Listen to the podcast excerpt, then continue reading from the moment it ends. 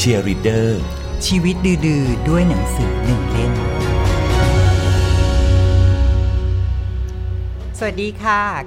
กลับมาอยู่กับ Cheer Reader นะคะ ชีวิตดื้อๆด้วยหนังสือหนึ่งเล่มนะคะ EP นี้ยังคงมีหนังสือหนึ่งเล่มมาเล่าให้ฟังกับแขกรับเชิญหนึ่งคนที่วันนี้เธอเป็นคนเลือกหนังสือมาให้นะคะ คุ้นหน้าคุ้นตาเพราะครั้งนี้มาเป็นครั้งที่สองแล้ว สวัสดีค่ะ สวัสดีค่ะน้องแอนชิลีนะคะ ดีใจจังเลยที่ได้กลับมาเจอกันอีกพี่ขอบคุณที่เชิญหนูเพราะมามากกว่าค่เพราะว่าคราวที่แล้วเมาส์กันแล้วรู้สึกว่าสนุกแล้วรู้สึกว่าเฮ้ยแอนมีวิธีเลือกหนังสือที่ดูน่าสนใจ แล้วก็รู้สึกว่าหนังสือมันมันส่งต่อแรงกับเพื่อมบางอย่างให้กับคนอื่นเนาะถ้าในเทปที่แล้วอะจำได้ไหมเล่มที่แล้วที่เรามาคุยกันนั่นก็คือ The subtle art of not giving a อะไรนั่นเองนะคะ คือฟังดูชื่อหนังสืออาจจะแบบ เวียนนิดหน่อย แต่จริง ๆ แล้วคอนเทนต์ที่มันอยู่ในตัวหนังสือมัน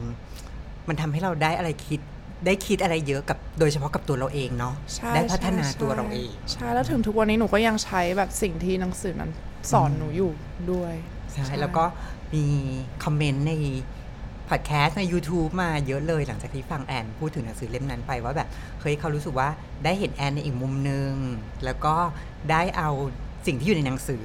ไปลองใช้กับตัวเองด้วย ซึ่งเราว่าอันนั้นน่ะที่ที่มันที่มันมีค่ามากเลยเนาะกับการที่เรามาคุยกัน ใช่ใช่ใช่ค่ะคือหนังสือหนูคิดว่ามันมีหลายแบบมากเลย แล้วมันมีมันสอนเราได้หลายอย่างจริง ๆอะแบบมันโชว์ว่าแบบคำอะ words มันมี power มาก ๆ เลย หนูก็เลยแบบคิดว่าดีอะที่คนที่คนลองเอาไปใช้แล้วก็ลองไปอ่านดู อะ นั่นคือครั้งที่แล้วที่เรามาคุยกันกับหนังสือหนึ่งเล่มซึ่งทำให้แอน มองตัวเองแล้วก็พัฒนาตัวเองได้มากขึ้น รอบนี้มาอีกให้โจทย์ไปว่าเรื่องหนังสือมาอีกสักหนึ่งเล่มมานั่งคุยกัน เลือกเรื่องอะไรคะเรื่องนี้นะคะ ต้องบอกเลยว่า เป็นหนังสือที่ความจริงหนูอ่านมาตั้งแต่หนูอายุ 16 หรือ 17อืม แต่ว่าไม่ได้แบบมีทำความเข้าใจกับเล่มนี้มากเท่าไหร่จนกว่าหนูเรียนจบจริง ๆ แล้วมันก็คืออ่า1984 by George Orwell อืม1984 เดี๋ยวนะ อ่านมาตั้งแต่ตอนอายุ 16 ตอนนั้นอะไรทำให้เลือกที่จะหยิบหนังสือเล่มนี้ขึ้นมา อ่านอ๋อโดนสั่งให้อ่านค่ะโดนสั่งเหรอ โดนสั่งให้อ่าน อันนี้โดนสั่งให้อ่าน เรียนเหรอคะหรือว่า เรียนใช่ค่ะ ตอนหนูเรียนอะหนูเรียนมันมีอังกฤษสองสองแบบใช่ไหมคะ ก็มีเขาเรียกว่า language ก็คือการเรียนแบบเขียน อืมพูดให้แบบคล่องขึ้นอะไรอย่างเงี้ยค่ะ แล้วก็มี literature ก็ literature คือหนังสือล้วนเลวรรณยคดีแล้ววรรณกรรมใดๆเลย ใช่ค่ะหนูหนูเป็นคนที่เลือกเรียน literature ก็เลยต้องหาหนังสือหลาย ๆ เรื่องที่มันมันมีแบบ ความซับซ้อน ความแบบที่มันต้องเพิ่มความคิดให้เราเยอะๆอะค่ะ ก็เลยถูกสั่งให้อ่านอันนี้ ซึ่งอาจถูกสั่งนะส่วนหนึ่ง แต่ถ้าไม่ชอบก็คือไม่ชอบ แต่การที่แอนหยิบมาคุยกันในวันนี้แปลว่า อ่านจบแล้วต้องได้อะไรสักอย่างกลับมา มันทำมันเกิดอะไรขึ้นกับตัวเราวันที่ได้อ่านเล่มนี้คะมันทำให้หนูเข้าใจว่าหนูเป็นคนที่มี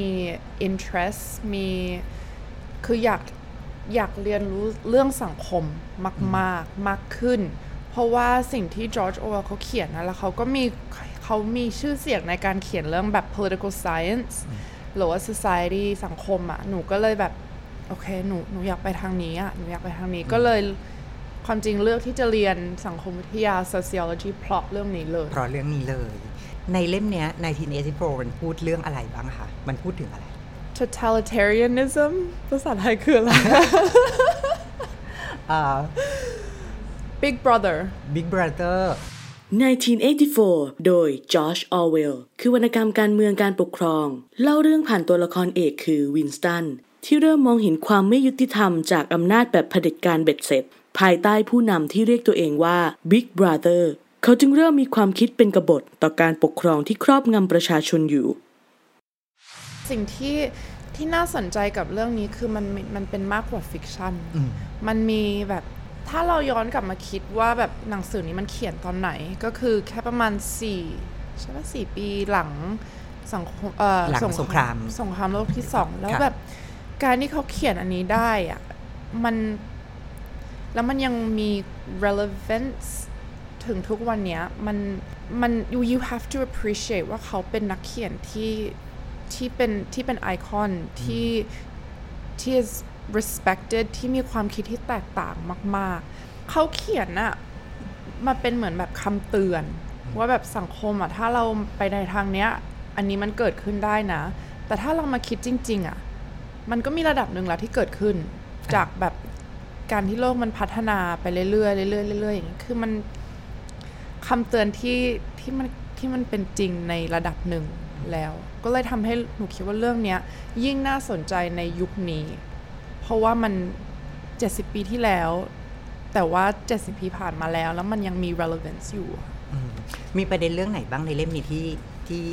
สำหรับตัวแอนรู้สึกว่ามันมันทัชชิ่งมันรู้สึกว่าเฮ้ยเนี่ยมันกำลังเกิดขึ้นอยู่หรือเรากำลังประสบหรือเรากำลังเห็นอยู่มีประเด็นเรื่องไหนบ้างไหมมีเอ่อจุดหนึ่งแบบที่เขาเขียนมันเป็น ministry of truth อ่า Ministry of Truth ในในเรื่องเนี่ยมันจะมี Ministry of ต่างๆ แต่ว่าสิ่งที่เขากระทำอะมันจะตรงข้ามกับชื่อของเขา เช่น มันมี Ministry of Love แต่ว่ากระทรวงการเนี้ยมันกลับสร้างความเจ็บปวดให้กับคนอื่น ส่วน Minis- Ministry of Truth ก็คือเหมือนอ่า fake กระทรวงแห่งความเป็นจริง กระทรวงแห่งความจริงอะใช่มันเป็นยังไง คือมันก็เป็นแบบการที่เราปั้น ข่าวแล้วกันหรือว่าสิ่งที่ที่ไม่จริงให้ประชาชนเขารู้กัน แล้วเพราะมันเป็นแบบ communism totalitarianism มันเป็นแบบการที่แบบมันมีผู้ครองที่แบบทุกอย่างมองอยู่อะมันทำให้หนูคิดถึงยุคโซเชียลมีเดียเวลาแบบมันมีข่าวที่ออกมาบางทีมันจริงไม่จริง เราก็ไม่รู้แต่ทุกคนก็เชื่อ เชื่อเชื่อเชื่อเชื่อ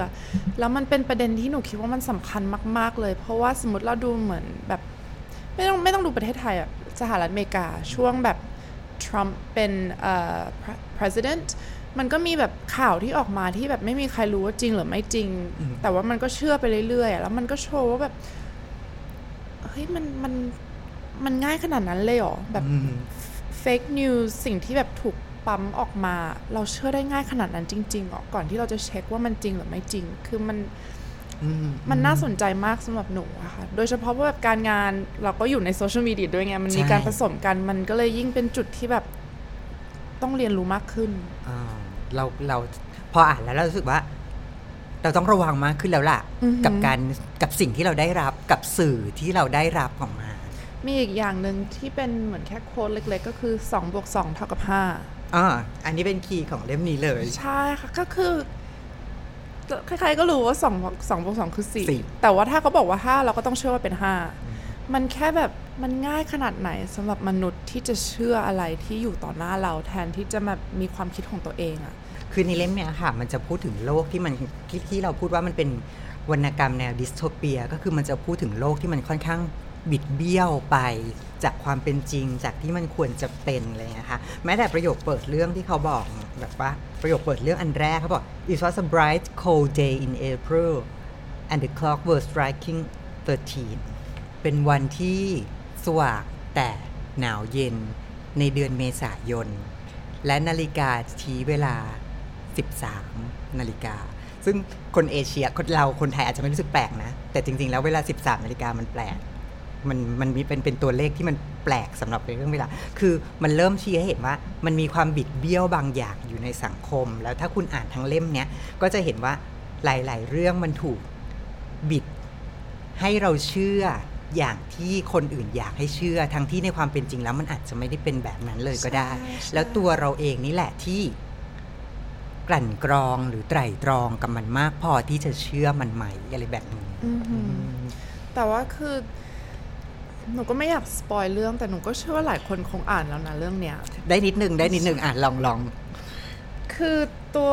ตัวละครเอ่อตัวเขาเรียกว่าละครปะคะใช่ค่ะเอ่ใช่อตัวค่ะละครหลัก like Winston วินสันคือการที่เขา rebel อะหนูคิดว่ามันน่าสนใจที่เขา rebel แต่ในที่สุด เขาก็ถูกกลืน ใช่ แล้วก็กลายเป็นแบบ I love Big Brother แล้วหนูก็เชื่อว่าหลายหลายๆคนก็เคยแบบ เหมือนหนูก็เคยยอมแพ้นะกับแบบกระแสแบบสังคม สมมติหนูมีความคิดอะไร แล้วบางทีเราสู้จนแบบเราเราแต่ของเขามันก็ extreme ไปอะมัเลนยอะ extreme ใช่ extreme ใช่แต่เราก็เคยสู้จนแบบ ไม่เอาดีกว่า แบบเราเราทำตามนี้ไปก่อน เพราะว่าแบบเราถูก beat down อะจริง ๆ แล้วว่าหนูก็คิดว่าแบบในระดับหนึ่งเล็กน้อยใหญ่อะมันก็มีสิ่งที่ทุกคนก็เคยเจออยู่แล้ว แต่แค่ไม่ถึงจุดนี้จริง ๆ ใช่ ซึ่งในค่ะวันนั้น เรารู้สึกล้มเหลวหรือเฟลกับตัวเองไหมที่เรารู้สึกว่าเราต้องยอมแพ้หรือเป็นไปตามนั้นมันมีการผสมกันอะก็คือมันมีความแบบโล่งอืมเพราะว่าเราไม่ต้องสู้กับไม่ต้องสู้แบบแหละกับเหมือนแบบ brick wall แล้วอะเราก็ทำตามแบบสิ่งที่ถูกต้อง แต่มันก็มีจุดหนึ่งที่แบบ am I not being true to myself คือมันเป็นมันเป็นแบบ push and pull มาก ๆ เลยค่ะ แต่ว่ามันก็ไม่ใช่เป็นเรื่องแบบใหญ่ๆมันเหมือนแบบมันเล็ก ๆ จริง ๆ เหมือนว่า ไม่อยากใส่กางเกงขาสั้นไปโรงเรียนใส่กระโปรงแทนอ่าเพราะหนูเป็นคนที่แบบทอมบอยสมัยนั้นอืมทอมบอยหน่อย ก็จะใส่ใส่กางเกง แล้วก็มีวันหนึ่งคือแบบถูกบอกว่าต้องใส่กระโปรงมันแค่นั้นเองอะมันมันเรื่องเล็ก ๆ แต่ว่ามันเรื่องแบบ โอเค ก็ได้ก็ได้ก็ได้อืมก็ได้เออในในวันที่เรารู้สึกว่า ก็ได้มันก็ สบายดีที่ไม่ต้องต่อสู้ใช่ค่ะแต่ใจหนึงลึกๆก็ ฉันสูญเสียความเป็นตัวเองไปไม่นานใช่ค่ะใช่ใช่อะสมมุติว่าถ้าเกิดว่าให้แอนแนะนำเล่มนี้ให้ใครอ่านคิดว่าน่าจะเหมาะกับใครดี ความจริงอะหนูแนะนำให้ทุกคนเลย เพราะว่าสังคมเราอะมันเป็นสังคมที่เปลี่ยนเสมอ แบบมันมัน evolve เสมอ แล้วโดยเฉพาะ ยุคแบบโซเชียลมีเดียข่าวที่ที่ไปได้ไกลแบบในแค่แบบวินาทีหนึ่งอะมันเป็นมันโชว์ว่ามันสำคัญขนาดไหนที่เราต้องมีความเข้าใจกับสังคมว่า extreme มันคืออะไร แล้วอะไรจะเกิดขึ้นได้ตายแล้วตอนแรกคิดว่าเป็นวรรณกรรมเชิงสังคม คิดว่ามันจะแบบมีแต่แง่มุมหนักๆหรือแง่มุมเครียดเครียดให้เราให้เราคิดแต่กลายเป็นว่ามัน มันสนุกด้วยแล้วมันก็ทำให้เราตั้งคำถามกับตัวเองไปด้วยในระหว่างนั้น เออความสนุกมันอยู่ตรงนี้จริงใช่ค่ะ ใช่ the power of words ๆยืนยันคำเดิมอันนี้ของแอนนะคะ อะ ขอบคุณมากเลยสำหรับหนังสือเล่มที่สองขอบคุณค่ะที่เอามาแนะนำกันนะคะ เล่มแรกพัฒนาตัวเอง พัฒนาทัศนคติของตัวเอง เล่มที่สองมองออกไปที่สังคมข้างนอก ก็น่าจะได้หลายแง่มุมเผื่อใครไปลองอ่านตามดูนะคะ อ่านแบบ เธอไม่ต้องคิดว่ามันเป็นวรรณกรรมการเมืองหรืออะไรแบบหนักๆเครียดๆนะ มันสนุกในตัวของมันเองมันมีความแบบเป็นฟิกชันผจญภัยวิทยาศาสตร์อะไรหลาย ๆ อย่างให้ลองติดตามดูได้นะคะสำหรับเล่มนี้นะคะ 1984 นะคะ ของ George Orwell มีแปลหลายภาษาค่ะ ถ้าสะดวกอ่ออ่านภาษาแบบต่างประเทศก็ได้อย่างนี้ภาษาไทยก็มีเยอะมากน่าจะแปลประมาณแบบ 60 ภาษาได้ 50 กว่าจริงเหรอคะใช่ 50 กว่า 60 ภาษา นี่มีอาจารย์ท่านหนึ่งที่ที่เคยเรียนด้วยที่คณะอักษรอาจารย์คาริน่าใช่ไหมท่านท่านสะสมเรื่องเนี้ย Nineteen Eighty-Four ในเวอร์ชั่นภาษาต่างๆ เยอะมากว้าวแล้วก็นอกจากเวอร์ชันภาษาต่างๆ แล้วอะมันจะเป็น edition ต่างๆ ที่แบบเขาพิมพ์ออกมา มีปกต่างๆ มีอะไรเงี้ย ก็กลายเป็นของสะสมไปเลย เพราะว่าเป็นนับว่าเป็นหนึ่งในวรรณกรรมอมตะชิ้นหนึ่งเหมือนกันที่น่าสนใจนะคะ อะ วันนี้ขอบคุณน้องแอนชิลีที่มาคุยกันนะคะขขออบบคุคุณณมากนะคะอีกครั้งที่มานั่งคุยกันนะคะฝากติดตามรายการ Cheer Reader นะคะ ชีวิตดื้อๆด้วยหนังสือหนึ่งเล่มนะคะ ทาง YouTube แล้วก็ Facebook Fanpage เธอเที่ยวไทย and Friends นะคะ รวมทั้งพอดแคสต์ Spotify Apple Music แล้วก็ SoundCloud ด้วยค่ะนะคะ ไปกดฟังได้เรื่อยๆ เพลินๆนะคะ ครั้งหน้า EP หน้านะคะ จะมีแขกรับเชิญคนไหนมานั่งคุยกัน แล้วก็มีหนังสือเล่มไหนมาแนะนำกันต่อนะคะ เดี๋ยวรอติดตามนะคะ วันนี้เราสองคนไปแล้ว สวัสดีค่ะ สวัสดีค่ะ